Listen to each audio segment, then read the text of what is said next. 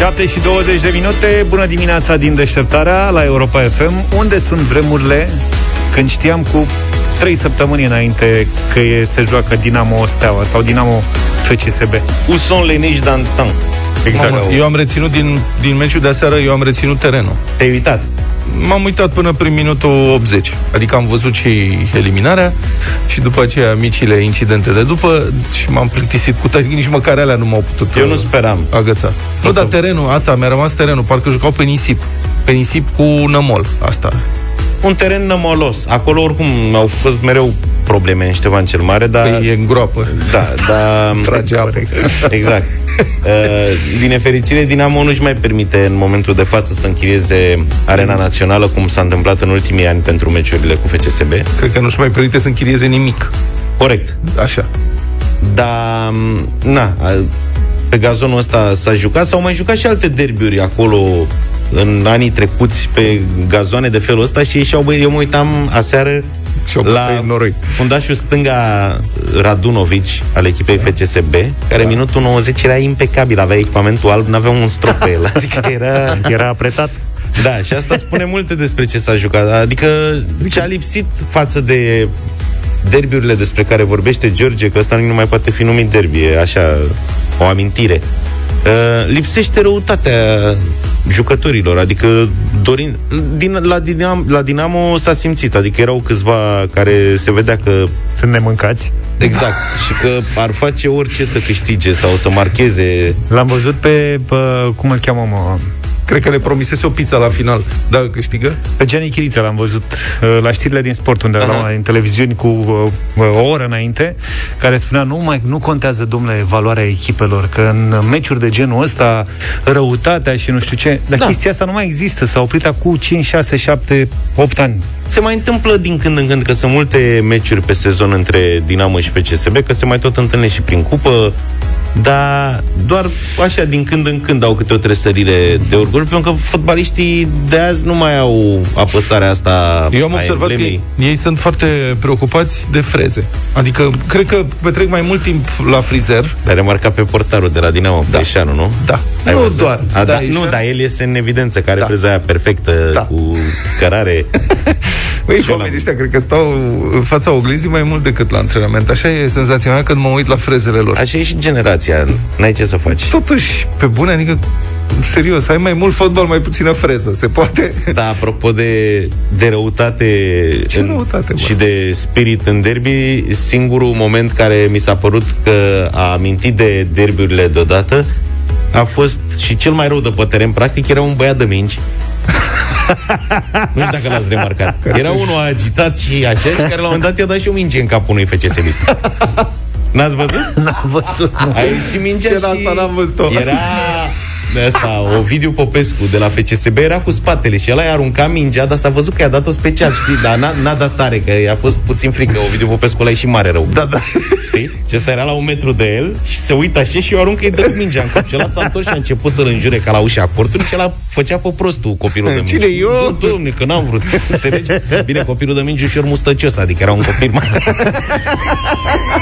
mai un adolescent de mingi. Da. Deci a prins și niște meciuri ca lumea pe stadionul ăla. Da, da, da, da, da.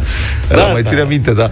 În rest, n-ai ce să... Ăștia de la FCSB jucau un duruleli, uh-huh. au ratat multe ocazii.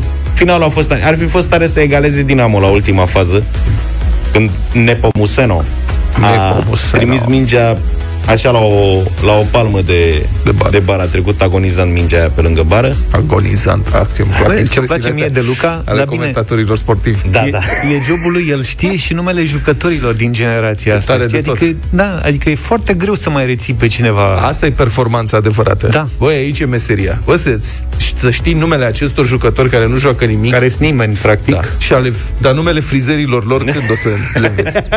Aici e treaba.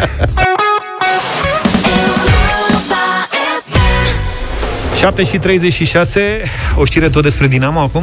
Oarecum, idei de afaceri. Idei de afaceri. Pentru polițiștii locali, însă, de data asta, mm. o să vedeți un agent de la Poliția Locală Bârlad și a scos la vânzare uniforma și în cele din urmă a și reușit să o vândă și a devenit și faimos. Anunțul sună așa, citez, pantaloni, ghete, este fără vir, deci e ghete căciulă iarnă. Așa scrie, deci și foarte greu. Scrie pantaloni, virgulă, ghete, căciulă, iarnă, virgulă, caschetă, geci, iarnă, primăvară, etc. Predare personală în municipiul Târgu Mureș sau livrare curier, după care zice, atenție, uniforma se vinde doar persoanelor autorizate. Nu știu ce înseamnă persoanele autorizate, că eu am înțeles că oricine poate deveni polițist local. Înainte erau paznicii de parc și după aceea, după ce au fost paznici de parc, acum sunt polițiști locali. Deci, practic, Sau de bancă. Da. Dar e pentru persoane autorizate. Ideea de afaceri mi se pare foarte bună. Pentru că um, asta cu vânzarea uniformelor de polițiști, de către polițiști, înseamnă că ești, vânzătorii sunt în controlul total al ofertei. Mhm. Adică, practic, controlezi oferta și poți să stabilești și prețul în felul acesta. Și sigur se găsește cineva care vrea să meargă la un bal mascat, îmbrăcat în polițist local, și să facă bu! Și acolo, dacă știi cum să te descurci, deci dacă acum ai o uniformă de polițist local, te duci la o petrecere, dacă știi să te descurci, recuperezi investiția imediat. Adică știi cu cine să vorbești și... Trebuie să știi unde să faci bu. Da. Aș bun și recuperezi investiția chiar bine de tot. Am înțeles că se poate. Nu știu, sunt unele cazuri, nu spun, nu generalizez acum. Inițial anunțul ăsta de vânzare a apărut în Iași.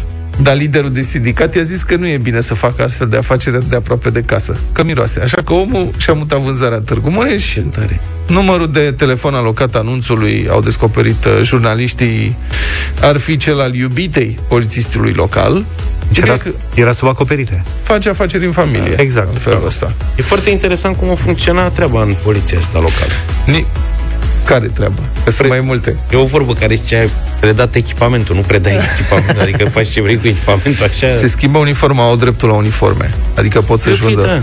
Dar de ce să o vi- Adică e ceva ce n-are niciun sens. Păi avea nevoie de bani. Uite, a vândut-o bine, cu 300 de lei. Eu nu lasă asta, e ideea e de ce are voie să vândă uniform. Nu are voie, este ilegal să vândă uniforma. A, dar poate să o păstreze. Da, sau să Gen dea amintire. înapoi. În principiu, cred că trebuie dată înapoi, dar nu ai voie să vinzi uniforme. Dar 300 de lei, mi se pare, deci 300 de lei pentru pantaloni, ghete căciulă iarnă. Cum vine asta, mă? Deci are ghete tip căciulă sau cum? Sau căciula Cred că este lipsește tip o virgulă acolo. Da, logic că lipsește pe bune. Zaf. Zaf s-a gândit. Zafa anchetata. Păi, dar s-a gândit, s-a gândit și după două minute de vorbit, Ceva lipsește. nu cred că e corect. Mi-a rămas gândul acolo. Așa, caschetă, geci, iarnă, primăvară, 300 de lei, mi se pare foarte bine. Uh, dar 300, bun, acum sigur, era și resigilată. Prezenta urme de uzură, nu mai poți să ceri Scrieturi același. fine. Da. și, și jurnaliștii au mers cu uniforma la șeful agentului, deci s-a făcut și retur la ea da. și acum, sigur, urmează verificări, anchetă, toate alea. Polițistul local cred că a dat de bucluc. Da, mie mi-a plăcut ora de română, de asta am rămas pe text. să Ora știi. de română, asta că începe școala, ce ore... Da, chiar Îmi plăcea așa. mult de Mamă, tot. ce grea e ora de română, bă, tata, acum. Serios? Da, ea, eu nu mai aminteam, a venit, vine, Ște- Ștefan face la școală limba română, în clasa a 5-a, și vine cu dalea, cu perfectul simplu, cu perfectul compus, cu... Perfectul simplu îl sună pe Moise și îi spune. Să știi că m-am gândit la Moise, în, în câteva rânduri m-am gândit la Moise, dar am Dar descurcat-o până la sub- urmă. Dacă, stă, dacă stăteai de vorbă cu Moise despre asta, aflai că erau niște subtilități uluitoare la perfectul simplu și că, de fapt, o, noi eram niște, cum, niște fakeri, adică nu reușeam. Da, noi da, care da. încercăm să vorbim în per, la perfectul simplu, Fusei, nu știu, nu e greșit, îți explică Moise. Dar tu îți dai seama că, practic, perfectul simplu se predă în școli exclusiv ca să înțelegi pe olteni, că altfel el nu are niciun sens, că nu se folosește nicăieri. Ei s-au născut perfect simplu. Da. Deci e fix o chestie dedicată unei Da. minorități, Dar după aia ca să zic așa. A creșit complexitate. Deci se nasc perfect simplu și după aceea devin perfect complexi. Da, prea complex și uneori. Apropo, dacă am ajuns aici, prieteni, spuneți-ne care era ora voastră favorită și care era profesorul favorit uh, la școală și de ce. Și eu aș adăuga și un pic de uh, ardei iute aici, niște, un pic de condiment iute, ca asta când o să întrebăm Adică dacă vă întrebăm care era ora favorită și profesorul favorit, o să ne spuneți povești cu domnul Trandafir, că ce frumos era la ora de desen și cât l-am iubit pe domnul profesor. Ziceți-ne și de care vă era frică, de fapt. Mamă, care era ora unde era teroarea maximă? Unde, unde nu voia să ajungeți? Noi aveam un profesor la școală, îl- nu mai știu numele lui, dar toată lumea știa porecla, spionul. Așa îi se zicea, spionul. Spionul. S-a și dus, da, o doamnă, o mămică s-a dus la cancelarie, a deschis ușa și a zis, aș vrea să vorbesc și eu cu Toașu, că așa era pe vremea. Toașu profesor spionul, dacă se poate. da, deci, domn profesor spionul avea următorul obicei. Din când în când, cam o dată pe trimestru, intra în clasă, trântea catalogul pe catedra așa, îl deschidea și zicea astăzi este ziua lui Nabucodonosor. Ah. Moment în care toți elevii, copiii care aveau deja două note și stăteau liniștiți că de fapt media lor e gata și numai aia, au încurcau, pentru că erau ascultați numai cei care aveau deja Nasol. două note.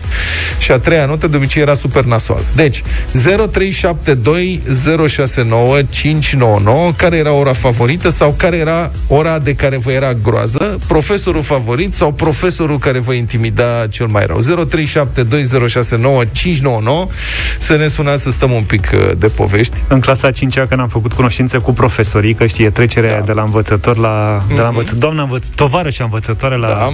mai mulți profesori, am descoperit la ora de istorie o profesoară care venea și primul lucru pe care îl făcea și scotea uh, pantofi. pantofi. Avea pantofi cu toc. Nasul era în păi orele când, când asculta când asculta pantofii aia, cu pantofii aia te lua la țintă. Hai și nu glumesc. Mai Da. A fost un șoc, pentru că dai seama, abia venise, eram ținuți în brațe de doamna tovarăș și învățătoare și așa mai departe. Mm-hmm. Băi, da, adevărul că, acum dau seama, și când eu am crescut în școală, brutalitatea împotriva elevilor era la ordinea zilei. Ai Tras nebunit de urechi, de perciuni, de... Da. Aveam un nebun de-a de... dreptul la ora de atelier. Da, exact, și eu am pățit-o cu oh, Deci la atelier profesorul ăla era un criminal. Da, și mie mi-a rupt urechea pe bune, a fost îngrozitor, am mai povestit asta. Un da, criminal. bun. 0372069599, vă așteptăm în direct, uh, sunați-ne și intrăm în direct în câteva momente. De asemenea, mesaje pe WhatsApp 0728 111222.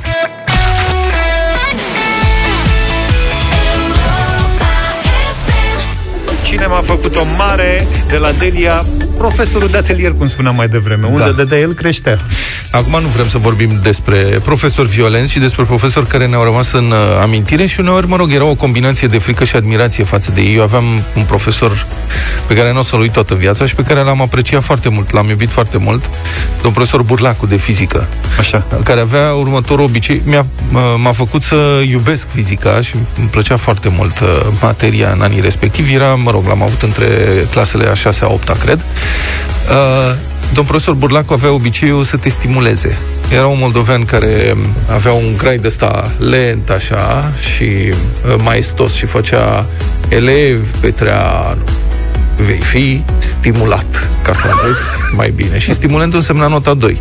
Ceea ce era destul de neobișnuit, pentru că de obicei, adică dacă nu știai, îți dădea un 4. Sau, mă rog, da. profesorii îți dădea un 4. Ăsta da. dădea 2. Era singurul profesor care dădea 2. Era mai greu să scoți media după aia. Băi, era îngrozitor, știi? Da. Și îți dădea 2 din când în când dacă te simțea că te lași pe tânjeală. Era simplu, adică te scotea nu la cred. tablă, spunea câteva întrebări, clar te prindea. N-ai cum să păcălești un profesor că... Da, că știi. Da. Știi, de fapt nu știai. De fapt nu știi. Da. Adică sigur găsește ceva. Și nu făcea cu răutate. Dar, într-adevăr, după ce îți dădea doiul, te apucai de învățat, mai ales că era o plăcere. La orele lui făcea experimente, era un tip foarte, foarte mișto. Și m-a stimulat și pe mine de vreo două, trei ori, de m-a pus cu burta pe carte instantaneu. Culmea că Burlacu o chema și pe o profesoară de-a mea din școala generală. Hmm care era de muzică și era una dintre orele mele favorite pentru că eu eram în cor și eram privilegiat și nu, nu făceam nimic.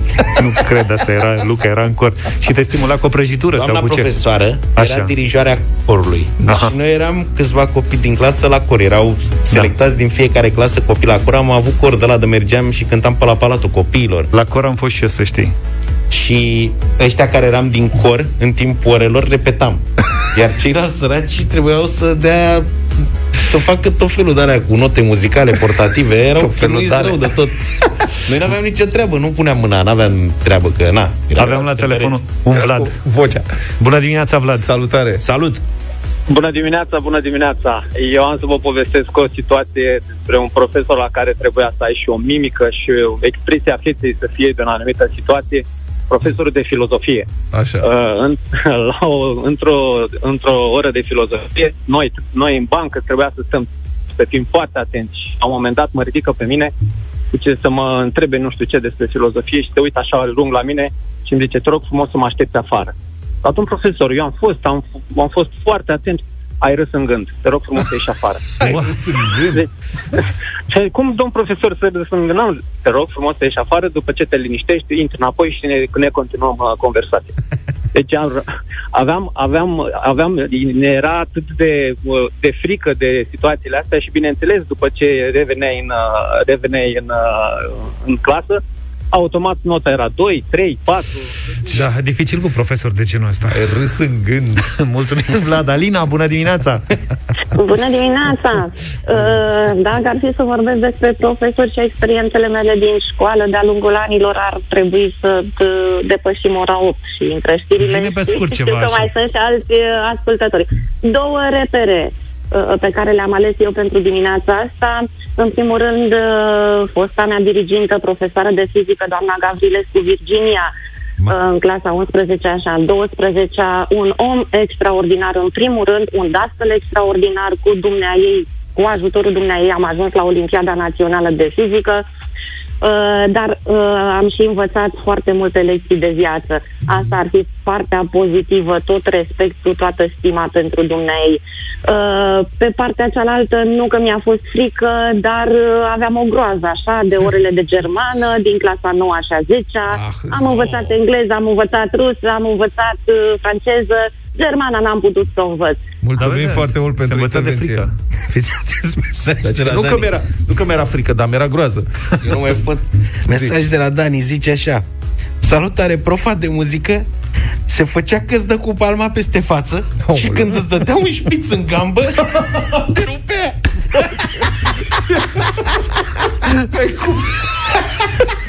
nu cred. Ce perversiune. Mamă, nene. Că, Cătălin nu... nu. Adevărat că era multă violență, cum spuneai, Da, pe bune. școală în anii 80, înainte de, de Revoluție și un pic prin anii 90 pe la început. Vali, Se bună mai dimineața! Deci avea atac diversionist. Bună, dimi- Da, Bună da, da. dimineața! Vine, mai avem foarte puțin timp. Da, da, da. Uh, profesorul de chimie din uh, domnul Negrean, din uh, clasa 11-a 12 Da. uh, terminat în 92 și dumnealui, când venea la oră, aveam un coleg care era un pic mai plătos, uh, toți acolo aveam început de plete și și-a șcundat săra cu părul sub, uh, uh, sub cămașă sau sub bluză și venea mereu și îl mângâia pe ceapă, îi dădea părul la o parte și la lita așa părițește. Băi, Cristi, băi, iară, băi, ai uitat să te tun sau sau frizerul tău nu e acasă. Și de fiecare dată. Și era o, o plăcere să venim la Dom'le, el ce la, obsesie, la oră. într-adevăr, dar ce obsesie aveau profesorii pe vremea lui Ceaușescu Cu tunsul, da. Cu tunsul. Da. Bă, ce obsesie era într-una, trebuia să vii cu tata Era tuns regulă. la școală. Hai să vă, vă mai citesc un mesaj bun de la Alin din Israel. Zice, în clasa 5 când i s-a predat Greuceanu, profesoara de limba română, povestindu-ne bazmul, ajunge la momentul în care Greuceanu aruncă soarele într-o parte și luna în alta și ne spune de atunci, soarele și luna nu s-au mai întâlnit niciodată pe cer copii. Ați văzut voi vreodată luna și soarele în același timp pe cer? La eclipsă. Nimeni nimic, dar pe mine m-a mâncat undeva să spun, am văzut eu. Și atât, că a trăznit. Care a văzut, mă? M-am ridicat timid, iar ea m-a invitat să stau jos. Dobitocule, stai jos, patru. și tot așa până în clasa 8 când venea nervoasă, spunea Ce am avut de pregătit pentru azi? Avram, zi tu că tu ai văzut luna și soarele deodată pe cer Știam că urmează încă un patru Acum zâmbesc, dar acest eveniment m-a marcat și după ce am publicat câteva texte, aș fi vrut să îi le trimit să vadă că nu eram chiar atât Exact, de dobitoc. se- se poate. Mi-am spus că nu merită. Mulțumim pentru mesaje și pentru toate telefoanele voastre.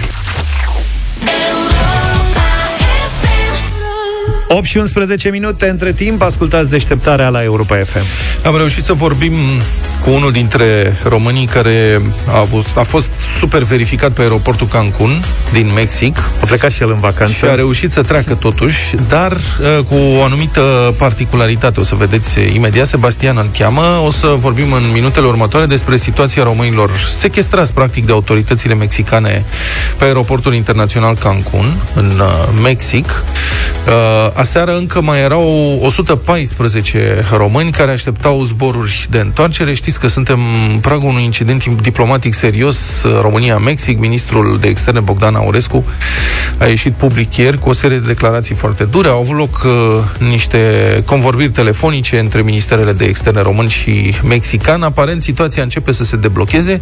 Au apărut multe întrebări și nedumeriri Nu, De n-am ce nu s-a reușit deblocat să situația mai înțeleg. devreme, Da, nu? nimeni n-a înțeles ce s-a întâmplat acolo, de fapt, sau de ce sunt opriți, practic, toți românii. Au apărut uh, interpretări că ar fi vorba, de fapt, uh, de o situație legată uh, de evoluția pandemiei în Mexic și că mexicanii nu lasă să intre cetățeni străini ca să nu cumva să agraveze situația contagiunii, ceea ce nu pare să fie adev- adevărat, pentru că alți cetățeni ai altor țări europene au trecut fără probleme, deci lucrurile sunt țintite doar pentru români.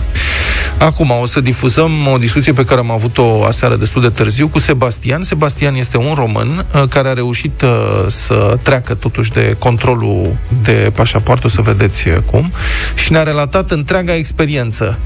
Cum a fost zborul și cum uh, a fost la aterizare. Și ce a văzut acolo și cum a găsit alți români, un grup de români sequestrați, practic deținuți, reținuți într-o încăpere pe lângă care au trecut și nu au putut să se apropie de ei. Deci ascultați înregistrarea cu atenție, omul povestește foarte bine ce a fost acolo și după aceea mai vorbim. Sebastian a înregistrat aseară o convorbire telefonică cu el, uh, tocmai ieșise din aeroportul Cancun. Când ai ajuns în Mexic? Cu ultima cursă Lufthansa de mm, ieri, cum ar veni. Și de unde venea cursa? De la, de la Otopeni am plecat, adică am plecat Otopeni uh, Frankfurt, Mhm. am schimbat avionul, cum se merge, și Frankfurt uh, Cancun. Și era un avion, Era un avion? erau mulți români, Da. adică era avionul plin de români? Da, era un, uh, cred că, sau 340-300. Era plin de români, dar erau mulți. Aha. Așa, părerea mea personală că erau peste 50, poate 70, poate chiar 80 sau, sau mai că erau chiar 100, dar oricum erau mulți români. La pornire pe Otopeni știu că a vorbit cu doamna de la embarcare și trebuia să știa de problemă, dar tot așa fiecare a plecat cu speranța că va ajunge, că se va rezolva până vor uh, ajunge acolo, deoarece în 12 ore era zborul Frankfurt uh, Cancun, plus două ore cât stai acolo, zborul nostru până la Frankfurt, ei trăiau cu impresia că se va rezolva până vor ajunge.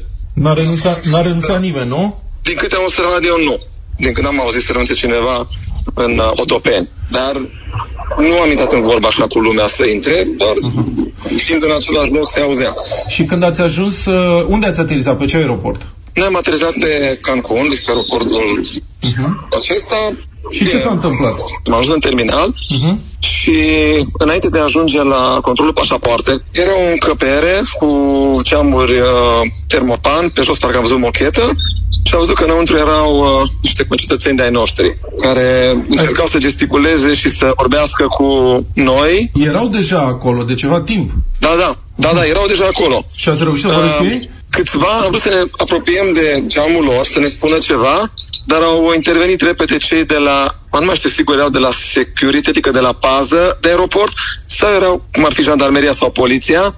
Chestia e că ne-au făcut semn să plecăm mai departe, i-am făcut o poză înainte de a ajunge în locul respectiv, că am bănuit că zi ei, iar ulterior nu mai pot face poză că se apropiau să-ți ia telefonul sau ceva dacă vrei să faci poză și așa că am plecat mai departe.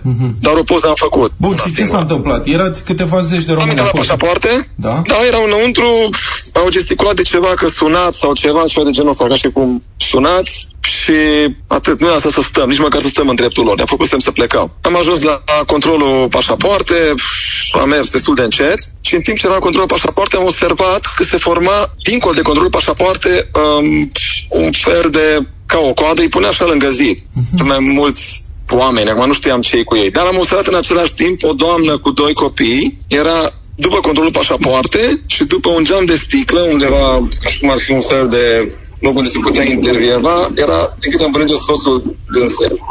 Și erau despărțiți. S-au observat. Am mers destul de încet controlul de pașapoarte, cel puțin am stat mai mult de un sfert de oră Da. și ne-am verificat așa, am anunțit biletul de avion, de venire, de întoarcere, hotelul la care venim, dacă e plătit hotelul la care venim.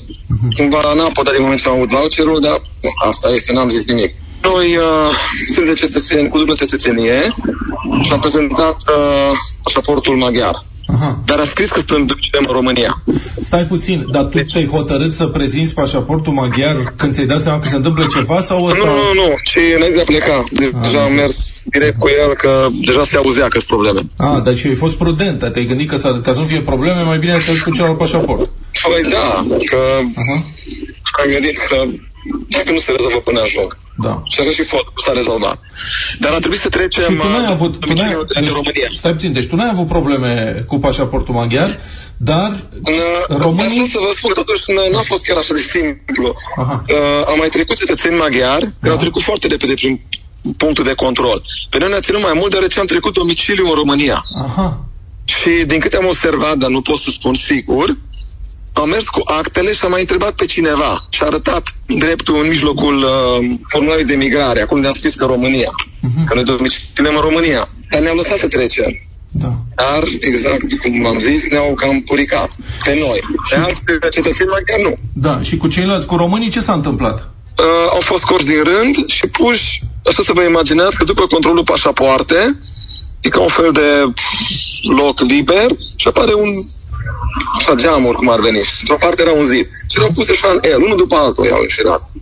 Cu un fel de polițiști, cum ar veni. Deci ei nu mai puteau int- intra în contact cu noi. Chiar dacă treceam pe lângă ei. Dar, practic, spunem, i-au, i-au selectat și pus deoparte pe toți românii Da, sau da, numai toți pe câțiva? românii, toți, toți, Toți românii. toți. Deci din cursa în care am venit noi, uh, LH 514, îți minte? Pe toți.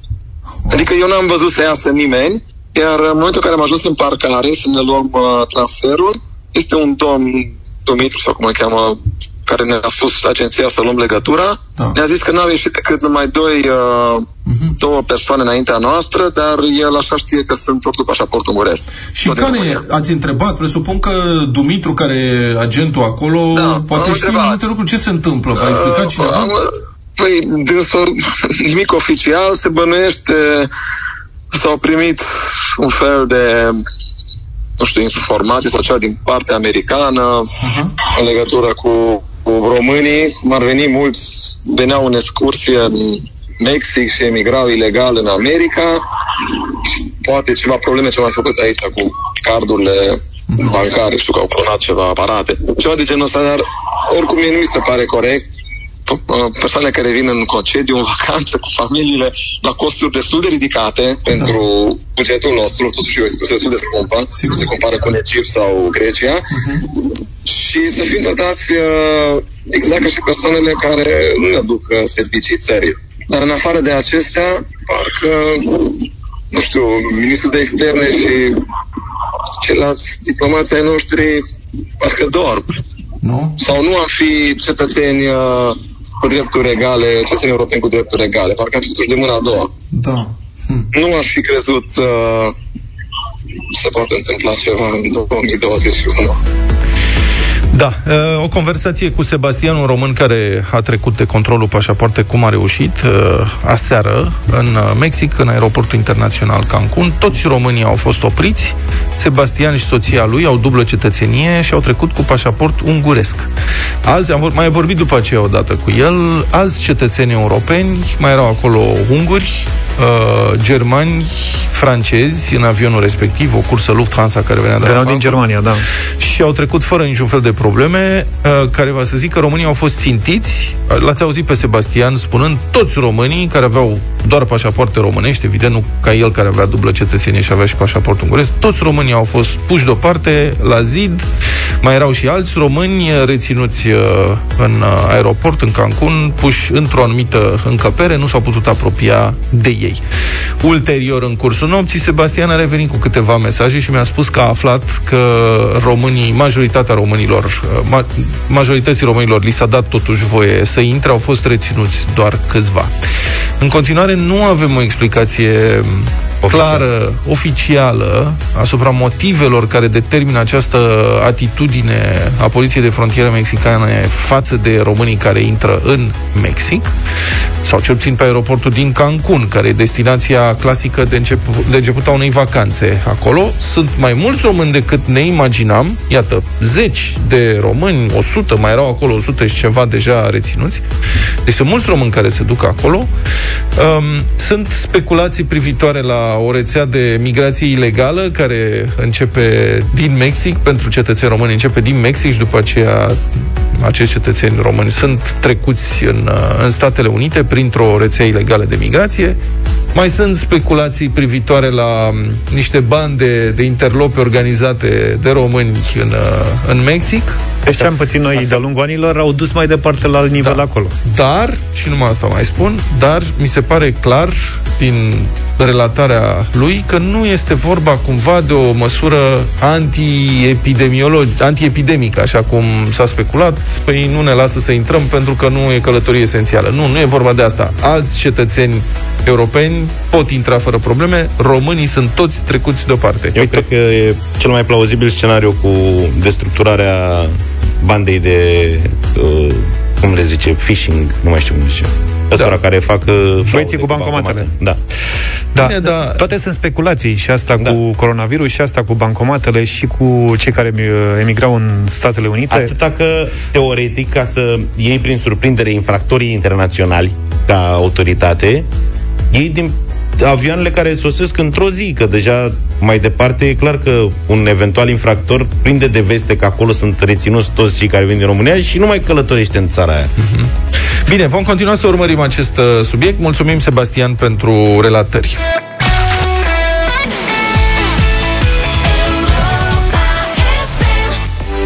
Dacă aveți o factură înscrisă pe europa.fm.ro, aveți o șansă acum să vă auziți numele la radio. Dacă n-aveți, puteți să vă înscrieți încă. Concursul nostru este deschis, europa.fm.ro, găsiți acolo la secțiunea concursuri. Vă înscrieți o f- cu o factură și, uh, uite, dacă pățiți cum pățește acum Alexandru Ștefan Oltean, vă plătim factura. Așadar, Alexandru Ștefan Oltean din Timișoara, cu o factură la telefonie mobilă de 315 lei și 74 de bani, ai 10 minute la dispoziție ca să ne suni la 0372069599, iar noi îți plătim factura. Știri spuneam la Europa FM 8 și 31, alături de noi este Iulia Nunchi. Bine v-am găsit la știri. Rudele victimelor din incendiul de la Institutul Matei Baș vor primi ajutor de la stat. Guvernul a aprobat acordarea unui sprijin financiar de 5.000 de lei pentru fiecare familie îndoliată, spune premierul Florin Cățu. Un lucru pe care l-am făcut și după tragedia de la, la Piatra Neamț, a fost aprobat uh, o regulament prin care se propune acordarea de ajutoare de urgență pentru sprijinirea familiilor aparținătoare victimelor incendiului produs la Institutul Național de Boli Infecțioase, profesor dr. Matei Balș. S-au dat, bineînțeles, cum știți, cu decesul unor bolnavi și rănirea altora. Se propune ca familiile acelor afectați să beneficieze de un ajutor de urgență în valoare de 5.000 de lei pentru fiecare persoană afectată, suma maximă ce poate fi acordată pentru această intervenție fiind de un milion de lei. Bilanțul tragediei de la Matei Balș a urcat ieri așadar la 11 decese. Cauzele incendiului sunt încă investigate. De la miezul nopții, restaurantele din Alba Iulia s-au închis din nou după ce numărul de infectări a trecut de 3 cazuri la mii de locuitori. Îl ascultăm pe colegul nostru Iorgu Ianuși. În municipiul Alba Iulia și în comuna Ciugud se închid restaurante, baruri și cafenele în interior. Numărul de infectări în ultimele două săptămâni a fost în cele două localități de peste 3 cazuri la 1000 de locuitori. Restaurantele și barurile din hoteluri pot funcționa doar pentru persoanele cazate în aceste unități. Terasele pot fi deschise, dar cu asigurarea 2 metri între mese. La o masă pot sta cel mult 6 persoane dacă sunt din familii diferite. Cinematografele și alte instituții de spectacole sunt închise, nu se pot desfășura concerte sau festivaluri. În continuare, nunțile, botezurile și alte petreceri sunt interzise atât în spații închise cât și în cele deschise. Ministrul Finanțelor a cerut controlele la sediile fiscului. Alexandru Nazare a fost sesizat că unii contribuabili au primit somații pentru datorii deja achitate, iar la unele sedii ANAF nu se respectă distanțarea fizică. Atât la știri pentru moment, ne reauzim cu alte informații la 9 fix. Iulia, îți mulțumim pentru știrile Europa FM. Ne întoarcem la facturiada pentru că nici n-au început bine știrile și ne-a sunat Alexandru. Bună dimineața! Bună dimineața! Bună, Alex, ce faci? Uite bine la lucru și am auzit la radio acum că l-am chiar lângă mine. Da, e singur sau cu colegii? Cu colegii. Și? S-au felicitat? Da, S-au invidioși? mirat că am avut atâta noroc. Păi, asta e, trebuie... Ei s-au înscris la concursul nostru? Mm, nu cred, nu. Am înțeles. Auzi, factura asta la telefonie mobilă de 315 lei și 74 de bani e doar pentru tine sau pentru întreaga restanțe. familie? E pentru mine și rata la telefon. inclus. A, deci A, include ok. și rata la telefon. Nu că eram Atunci îngrijorați că plătești așa de mult la telefonie mobilă, că nu e în regulă. înțelegem. Bine. Alexandru Ștefan Oltean din Timișoara Îți plătim factura despre care tocmai am vorbit. Felicitări și îți mulțumim că ai avut încredere în Europa FM. Mulțumesc și o zi bună.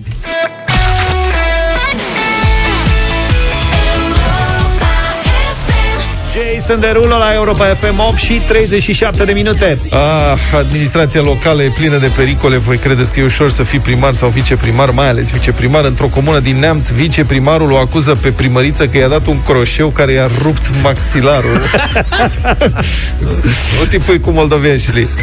De la ce s-au luat? Ceva conflict verbal pe niște documente referitoare, mă rog, la niște parcele de pădure. Ea ar fi rupt, nervoasă, a rupt și a aruncat pe jos documentele, el s-ar fi aplecat să le ridice și zbaf i-a dat la barbă direct.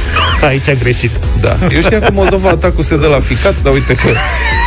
Iată ce relatează domnul, victima. Am primit o singură lovitură când încercam Ma. să recuperez un document. Ți-am zis, knockout. Probabil am fisură de maxilar, mă doare foarte tare și nu pot deschide gura decât foarte puțin. Titlu. Super. O, opoziția redusă la tăcere dintr-o singură lovitură. Teroarea puterii. Povestea continuă.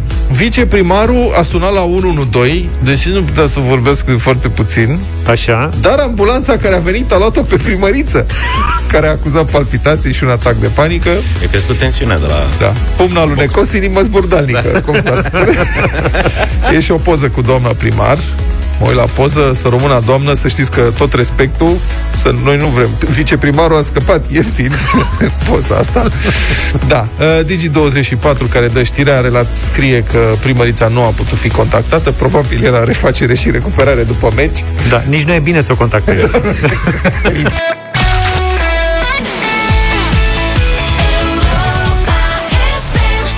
100% hit la Europa FM. La începutul săptămânii viitoare, cei mai mulți elevi se vor întoarce în clase și, inevitabil, părinții vor avea din nou grijile de dinaintea închiderii școlilor. De exemplu, grijile legate de siguranța copilului. În teorie, aproape 3800 de părinți din sectorul 5 al capitalei ar trebui să știe permanent unde se află copilul lor, mulțumită unor ceasuri inteligente, comparate de primăria de sector, în mandatul fostului primar Daniel Florea. Pe lângă sistemul GPS, ceasurile au și un buton de panică și când copilul îl apasă, în teorie, e apelat automat unul dintre părinți. Tot în teorie, poliția locală a sectorului 5 ar ști când i-a apăsat butonul de panică și dacă părintele confirmă pericolul în care se află copilul, un echipaj de poliție ar urma să intervină de urgență. Am tot pronunțat expresia în teorie până v-ați enervat, pentru că din septembrie 2018 și până în decembrie 2020, poliția locală a intervenit de numai două ori. O parte dintre părinții cu care am stat de vorbă, sau cu care a stat de vorbă colegul nostru Victor Marin, au spus că ei înșiși au apăsat intenționat butonul de panică pentru a vedea ce se întâmplă. Și ce să vezi, nu s-a întâmplat nimic. Și probabil vă întrebați deja, dar cât or fi costat ceasurile astea inteligente? Păi s-au cumpărat peste 5600 și au costat aproape 1,8 milioane de lei, fără TVA, la prețul pieței? Na. Cu licitație? Nici. Astea cu ceasurile a venit doamna profesoară și ne-a spus să facem niște cereri pentru ceasuri. Și ne-a venit uh, pe patru luni sau cinci luni, cam așa, nu mai țin minte.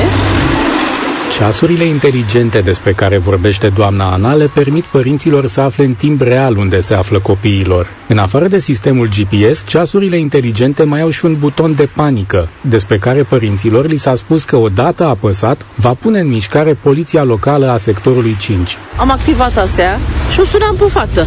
Și vă răspundea fata, dar fata înapoi nu mai mă, nu poate să mă sune. Doamne, dacă pățește copilul ceva sau vine cineva să-l ia, apasă pe butonul ăla și vine poliția imediat. Și ați încercat să apăsați să vedeți ce se întâmplă? Am apăsat și nu s-a întâmplat nimic. Nu ne-a sunat nimeni, nu a venit nicio poliție, nu nimica. Că dacă s-a jucat și astea, a apăsat și copii, că e un buton care ăla nu merge, să zici, la post mai greu, ăla doar să atinge puțin și vă închipuiți. În august 2018 au fost cumpărate peste 5600 de ceasuri inteligente pentru elevii de școală primară din sectorul 5. Cei care au terminat clasa a 4 au returnat dispozitivele, așa că în uz, vorba vine, mai sunt aproape 3800. În uz e un fel de a spune, pentru că începând cu septembrie anul trecut, au expirat toate abonamentele la internet care au venit la pachet cu ceasurile inteligente. Dar trăgând linie, de câte ori a intervenit poliția locală după ce a fost apăsat apăsat butonul de panică. Îl ascultăm pe Justin Roșca, consilier USR Plus la primăria sectorului 5. În uh, vara anului trecut, iulie-august, am făcut o solicitare către poliția locală să vedem care este rezultatul, mai ales în sectorul 5, unde mediul infracțional este cum este. Nu am primit niciun răspuns oficial, nici neoficial, însă am uh, discutat cu cetățeni de câte ori am avut ocazia despre acest mic ajutor oferit de primărie. Concluzia, pe scurt, a fost ne-a folosit să mai vorbim cu copiii noi am avut ceva mai mult noroc și primăria sectorului 5 ne-a comunicat în scris că în ultimii doi ani și ceva s-ar fi intervenit de două ori. Din același răspuns amplu al primăriei am aflat că ceasurile inteligente au fost cumpărate cu 316 lei bucata, fără TVA. Cam pe orice site ai căuta, găsești ceasuri inteligente cu aceleași specificații tehnice la un preț cu cel puțin 40% mai mic.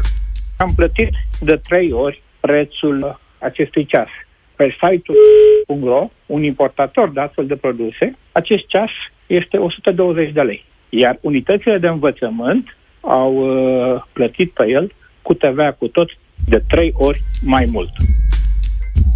De aici povestea devine tot mai tulbure. Deși primăria a dat banii pentru ceasuri, scriptic, acestea au fost cumpărate de către 29 de școli primare din sectorul 5, care au fost incluse în program. Unitățile școlare au cumpărat între 60 și 400 de ceasuri în baza unor solicitări scrise venite de la părinți. În total, s-au adunat peste 5600 de ceasuri și au costat 1,8 milioane de lei fără TVA. Ar fi fost mai simplu ca primăria să cumpere de una singură ceasurile și apoi să le distribuie școlilor. Ar fi putut obține și o reducere, fiind vorba de un volum mare de produse. Oare de ce nu s-a întâmplat așa? O ascultăm pe Elena Calistru, expert în procedurile de cheltuire a banilor publici tot ce depășește un prag de 30.000 de euro, respectiv 100.000 de euro pentru lucrări, varianta în lei, trebuie să treacă printr-o procedură competitivă de achiziții publice, respectiv o licitație și în niciun caz nu o cumpărare directă. Practic a fost o variantă prin care s-a evitat această licitație.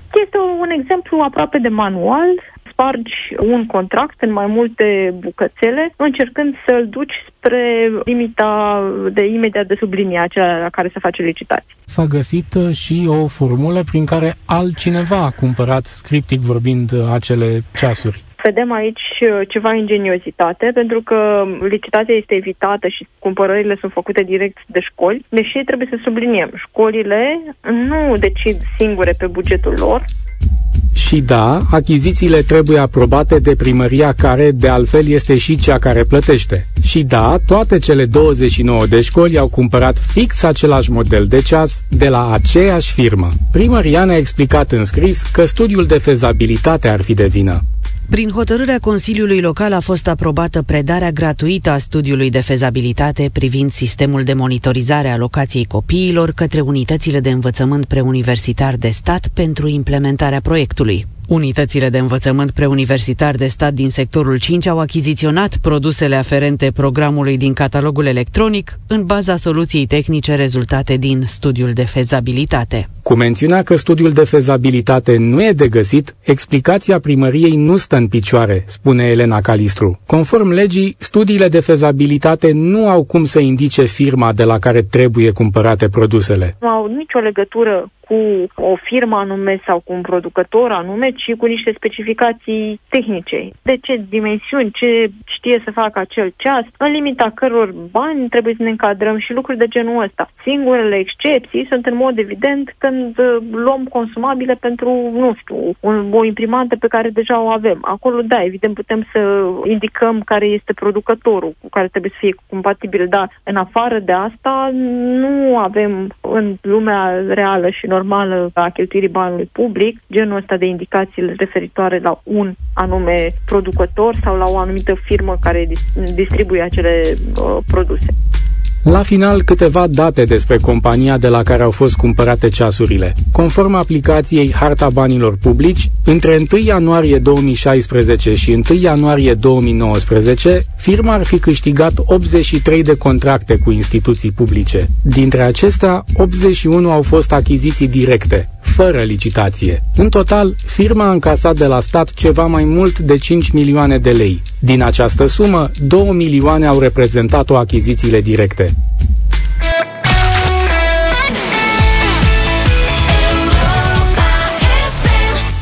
Acum, scriitorul și gazetarul Cristian Tudor Popescu ne aduce judecata de joi în deșteptarea la Europa FM. Nu vom schimba ritualul botezului. Nu ne intimidăm. A cuvântat IPS Mache Porcu de la Constanța, după ce bebelușul născut prematur și cu afecțiuni congenitale a fost scufundat în cristelniță într-un botez de un popă din Suceava. La autopsie în plămânii bebelușului s-a găsit lichid, iar popa e urmărit penal pentru ucidere din culpă. Ca să-și întărească spusele și să arate că nu s-a intimidat, îi propun IPS Mache Porcu, așa cum a organizat învierea în reluare, să se mai boteze încă o dată, în Marea Neagră, că e la doi pași. Să fie în pielea goală, cum a fost copilul înnecat, și să fie băgat în apă temeinic, după ritual, de trei ori și până la fund. Nu fac parte din biserică, ca să pot oficia un botez. Altfel, m-aș oferi să-l apăț eu pe cap. Vaccinul AstraZeneca e bazat pe un virus al guturaiului recoltat de la cimpanzei. Virusul e omorât, spintecat și umplut cu informație genetică specifică SARS-CoV-2. Astfel, păcălește organismul să producă anticorpi, deși nu ai boala. Acest răspuns imunitar te va proteja, dacă chiar dă virusul peste tine. Acum, întrebarea care cred că îi frământă pe cei ce n-au mai găsit ivermectină prin farmacii este te prefaci în cimpanzeu, respectiv cimpanzoică, după vaccinul ăsta? Răspundem că da. Dar precizăm că devină cimpanzei numai cei care erau și înainte de vaccin. Și o observație pe care o pot face aceeași. Virusul mort e luat nu de la cimpanzei, ci las că știm noi, de la cimpanzei. Că altfel, de unde cipuri în sânge?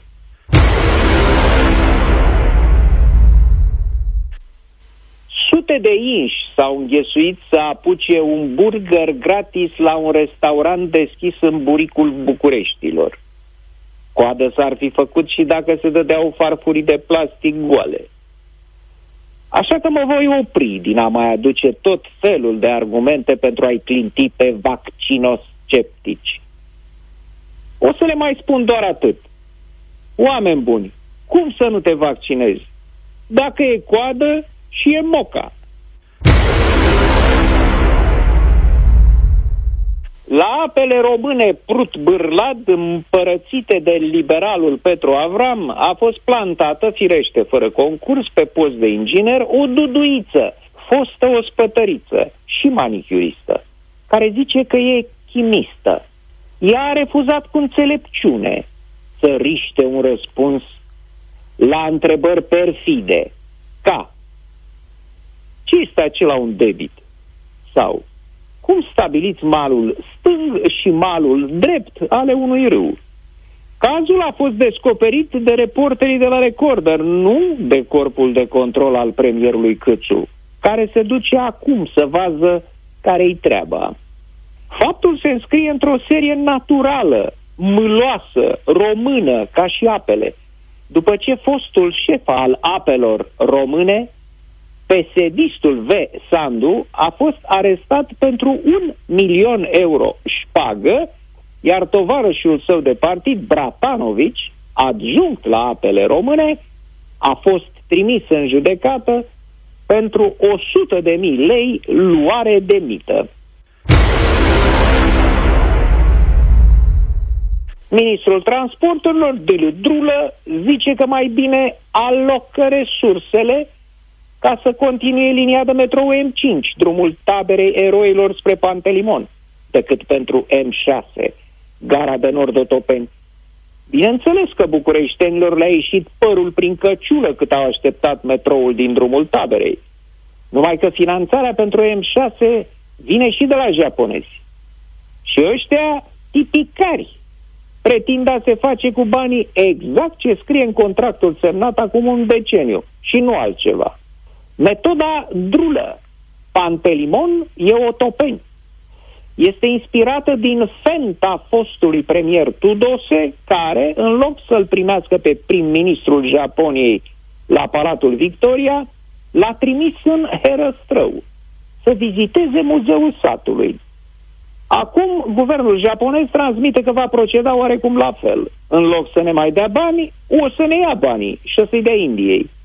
Iar viitoarea relație a Bucureștiului cu Tokyo s-ar putea să rămână doar cea cu stația de metrou Tokyo din Băneasa, ultima pe care intenționează să o mai construiască Biludrulă.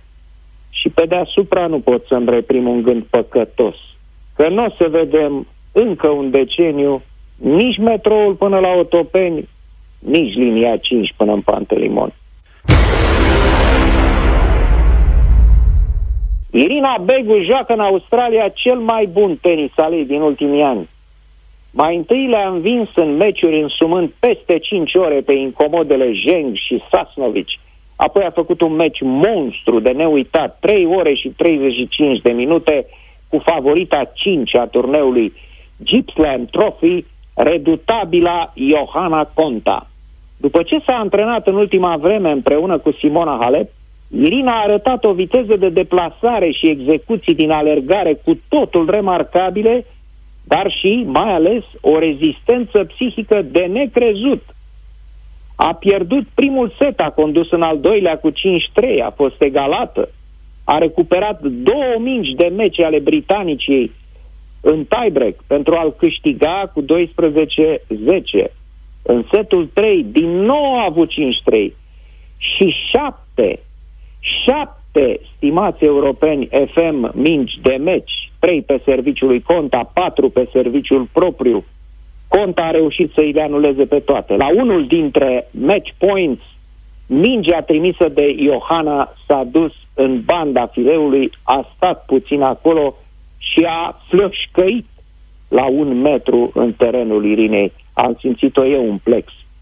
Dar mi pe Irina. Și totuși, după toate aceste momente înnebunitoare, după ce a arătat cu degetul pe, spre cer, strigând, nu vrea, ăsta de sus, nu vrea, Irina Begu a răzbit în tiebreak cu 7-4. Nu ratați, stimați europene FM, meciul din sferturi al Irinei cu favorita 2, nimeni alta decât Naomi Osaka. O să aveți ce vedea.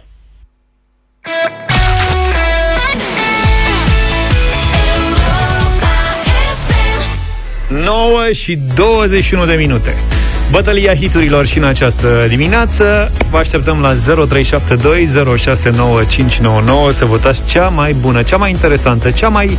cea propunere de astăzi, Vlad? Da, astăzi avem o bătălie a hiturilor, prieteni, totalmente dementă. O să vedeți despre ce este vorba imediat, așa că am hotărât să facem primul la 5. Corect, da? Am deci, hotărât asta când am, am hotărât. hotărât. A, uite acum am hotărât. Primul care ajunge la 5 voturi, ăla câștigă. Atunci să ne grăbim. Să ne grăbim. Fac apel în acest moment la toți rockerii să pună mâna pe telefon A. și să sune ca să voteze Ozzy Osbourne, mama. I could be right, I could be wrong. It hurts so bad, it's been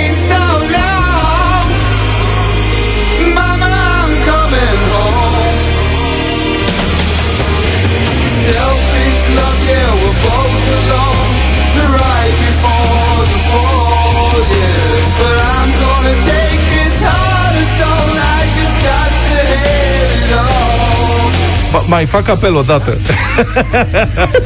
Bine, mulțumim, uh, Vlad, pentru propunere. Cu gândul la mama lui uh, Osby, Oz, Osby, auzi, Ozzy, mi-am adus aminte de un moment uh, epocal de la sala Palatului de acum uh, câțiva ani, cu Delia interpretând uh, melodia Mulțumesc, iubită mamă.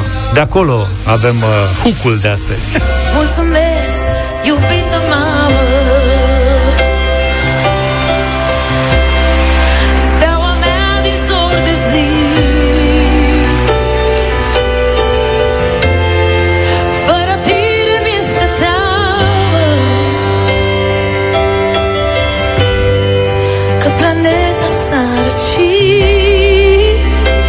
Că planeta s-a răcit excepțională interpretarea Deli. Acum se încălzește de la mama. Așadar, vă aștept uh, cu un vot pentru mulțumesc, iubită mamă, 0372069599. Și pentru că ai mei colegi au dat astăzi piese cu mama, am căutat și eu ceva și am găsit Aba Mama Mia.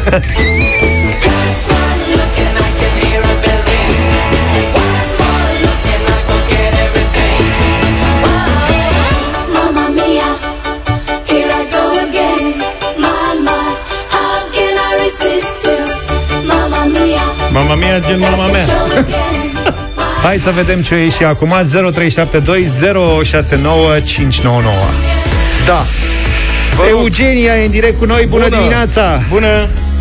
Bună dimineața! Bună Zi. Votez cu Delia. ah, Mulțumim. Foarte frumoasă interpretarea Deliei. Mulțumesc, Eugenia George e în direct cu noi, bună dimineața. George. Salut. Bună dimineața! Cu George vreau să vă răspesc. ah, Mulțumesc tare mult, uh, George. Încă un vot pentru Delia. Cristian, bună dimineața. Salut, Cristi. Bună, Cristi. Hai, la tine mi-e speranța. Bună dimineața! Salut Bineînțeles că o zi fără discuție. Este foarte bine Hai Hai că se s-au activează- trezit. se Am marcat activează și eu. rockerii. Bogdan, bună dimineața Bună, Salut, Bogdane Bogdan. Bună dimineața, votez cu Luca. Mulțumesc, Bogdan. Hai că mulțumim. se... S-a întors ochi- s-a, Da, mă rog Doina, bună Animă dimineața treaba. Bună, Bună. Doina Bună dimineața, bună dimineața, băieți, ce faceți? Bine, Bine, ne luptăm Vă luptați? Vlad, sunt cu tine! de ăsta, Ozzy Osbourne, mulțumesc! Da, eu, da. Mulțumim! Cristian, bună dimineața Salut, Cristi Ozzy Osbourne. Yeah, trei voturi pentru Ozzy, mulțumim. Deci a rămas la trei, nu? Păi nu, a rămas Mă la rog că ai 5 de schimbat așa regulile. Ștefan, bună dimineața Salut, Ștefan. Salut, Ștefan Bună. Bună dimineața, cu Delia votez. Ah, Mulțumesc, mulțumim. Ștefan, uite, vezi cine a ascultat cu atenție Da. Claudia, bună dimineața Bună, Ești în direct. Claudia Bună dimineața, Ozi! Ozzy forever! Da, Patru mama voturi mea, pentru chiar Ozzy. așa Lasă, domnule, mai are o șansă în Ia, plus fii Delia atent, Fii atent, ia, ia, ia, ia, hai să vedem, să vedem. Alo? Să vedem ce Dan e cu noi, bună Să treci, dimineața Dan. Salut, Dan Bună dimineața, băieți. Hai, Ozzy, rockere. se știe. O zi să știe Ozzy! Yay, frate, ce emoții am avut când l-am văzut pe Luca cu Numai Aba. tu ai avut emoții Nu, serios, am pariat aici și, și Zaf și cu mine am zis că o să câștige mama mia. Și eu care mă pricep, am zis că o să câștige o zi Nu, tu ai zis că o să câștige Delia. Eu? Mulțumesc. eu am, zis, eu am zis la mișto ca să te demoralizez, dar nu mi-e Serios? Bine, hai,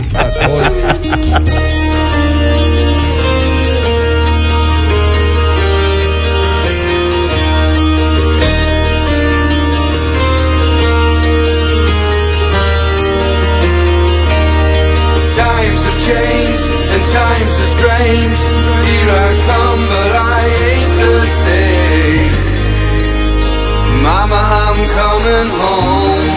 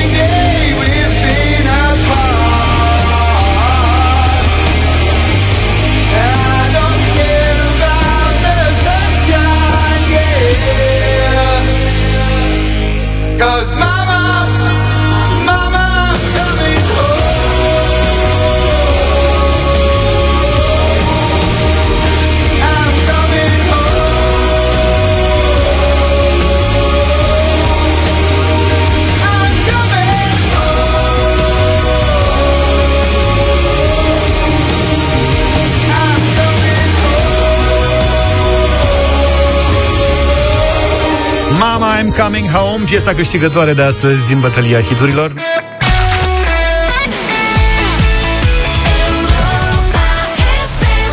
Back to Black de la Amy Winehouse, 9 și 36. James Blunt a fost jefuit de doi frățiori români care i-au spart cața din Ibiza. James Blunt, ce dormi era de... N-am mai auzit nimic de el. Din casa lui, hoții au furat cămășile și tricourile, un ceas de buzunar vechi, butonii de aur și o, o baionetă pe care Blunt o avea de când era militar în Kosovo. Aici cred că au greșit. O folosea ca să întindă pateuțul. Îți dai seama că a dus-o la casa de vacanță din Ibiza. Da, e, nu, e mutat acolo Nu, cu acolo familia stă. asta de multă vreme. A, acolo locuiește stă, da. dânsul. Îi place lui la Ibiza. Păi de asta compune cum compune. Da, îi întristează pe toți acolo cu... Cred că i-au spart casa drept răzbunare pentru... Știți cum e Blunt? You're beautiful. You're beautiful. You're beautiful. It's true. Sunteți voi invidioși pe el. I saw you. Dar are și piese mai vesele, uite. Goodbye, my lover. Goodbye, my friend. You have been the one. Papa, nu știu ce. You have been the one for me. A, f- la, a cântat, nu știu unde a cântat, a cântat la Brașov, parcă sau... Nu, a cântat la București, eu am fost să-l văd și la Stuttgart. Da. Super simpatic. Recunosc. E foarte autoritar în uh, concertele lui. Da? La nemți, la un moment dat cineva s-a gândit să aplaude și să, știi, să facă atmosferă. Da. A oprit melodia și a Dat zis, afară, uh, ăla. aici eu cânt. Da. Eu fac spectacolul, nu voi. O rog Serios? frumos. Pe cuvânt. S-a oprit toată sala, că neamțul neamții. A zis să stea, a stat. Da. Și după aia a continuat. Am fost și la București, la sala polivalentă. Toașulent major. Și, nu mai știu, cu o zi înainte sau o zi după era ziua lui. Și o serie de vreo 80 de fane, ca să zic așa, s-au ridicat în picioare, repet, totul era țiplă, aranjată, sala perfect. Mă, ce S-au ridicat și au fugit în fața scenei. Happy birthday, James! A încercat să oprească spectacolul ca la Stuttgart. N-a reușit, evident, a continuat cu alea urlând acolo tot spectacolul. O ordine și disciplină. Da. Asta este A, nu, treaba. deci e clar că e răzbunare după ce descrie și George aici. Da. Dar are, ca orice britanic uh, veritabil, are autoironie, are capacitatea de autoironie. Iată ce a zis. Hoții, a spus el, au luat aproximativ 100 de articole, inclusiv un, cobor, un covor alb și negru din piele de vacă și care nu-i plăcea soției mele, așa că bănuiesc că ar putea fi implicate. De asemenea, zice Blunt, mi-au luat toate tricourile și cămășile. Așa că nu trebuie să aibă un foarte bun simț al esteticii, deoarece nu sunt cunoscut pentru stilul meu. Da. Simpatic, mie mi-a plăcut de el când l-am văzut, am văzut nu l-am văzut uh, cântând, dar am văzut niște înregistrări uh, cu el și mi s-a părut că interacționează foarte mișto cu publicul. Dar acum înțeleg că era de fapt după ce se făcuse ordine și disciplină și Probabil. publicul executa ce îi se spune. Deci acum executăm programul de concert. Goodbye, my lover. Goodbye, my friend. Și știți că e în top cu piesa asta? Hai să dăm și noi ceva mai vesel. Serios, e în topul pieselor de înmormântare din toată lumea. nu știu, seri- vorbesc serios.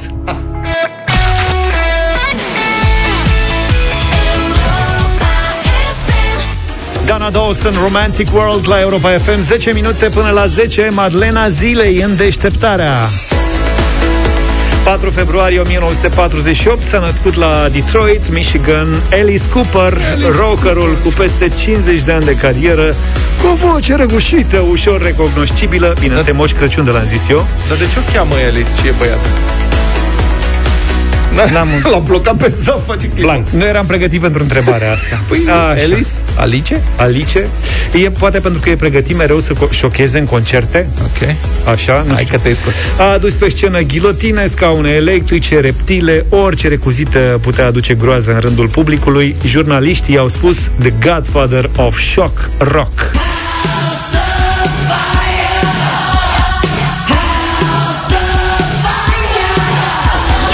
Nu putem spune totuși despre Alice Cooper că nu era dus la biserică pentru că tatăl și bunicul său din partea mamei au fost preoți cu funcție babană, înțeleg, undeva în Pennsylvania. Da, da, a fugit. Corect, a scăpat. La 16 ani și-a făcut prima trupă, dar a realizat repede că trebuie să fie diferit pentru a ieși din în evidență. Așa a apărut ideea Shock Rock. Trebuia să facă ceva altfel încât uh, spectatorii să rămână cu gura căscată. Așa au apărut în spectacolele Alice Cooper o pernă și o găină. Probabil că nimeni n-ar fi ținut minte aceste detalii dacă n-ar fi existat incidentul Toronto. Și hai să vă spun, nefamiliarizat cu uh, păsările de pe lângă casă, Alice Cooper a luat uh, o găină în brațe și a pățit uh, ca în reclama cu zboară, puiule zboară. Cooper nu știa că găina nu zboară, chiar dacă e pasăre și a aruncat-o în public. E adevărată treaba. Găina a aterizat în primul rând pe locurile rezervate spectatorilor veniți în scaune cu rotile. Panicați, aceștia au sfâșiat pasărea. A doua zi, ziarele evident că au scris despre acest lucru. Bara chiar au și exagerat un pic. L-a sunat Frank Zappa, dacă știți. Vezi? Stai puțin. Deci înțelegi diferența Ozzy Osbourne mânca lilieși pe scenă. Da, mă, ăsta a aruncat Ăsta cu a găini. aruncat cu găini. Adică pe bune? Da, mă, dar e ieșit faza Ce? până la urmă. Spuneam că l-a sunat E Frank și că au Zappa scușiat ea găina. Adică efectul a fost surprinzător de partea cealaltă. și, apropo de pățania cu Ozzy Osbourne, i-a spus, chiar dacă nu i-au smuls capul și nu i-au băut sângele, tu să spui mereu că așa s-a întâmplat. Bine, ascultăm Alice Cooper, ascultăm Poison de pe albumul Trash lansat în 1989. Cam atât pentru astăzi. Să aveți o zi frumoasă și să rămâneți cu programele Europa FM. Numai bine! Toate bune! Bum, bum.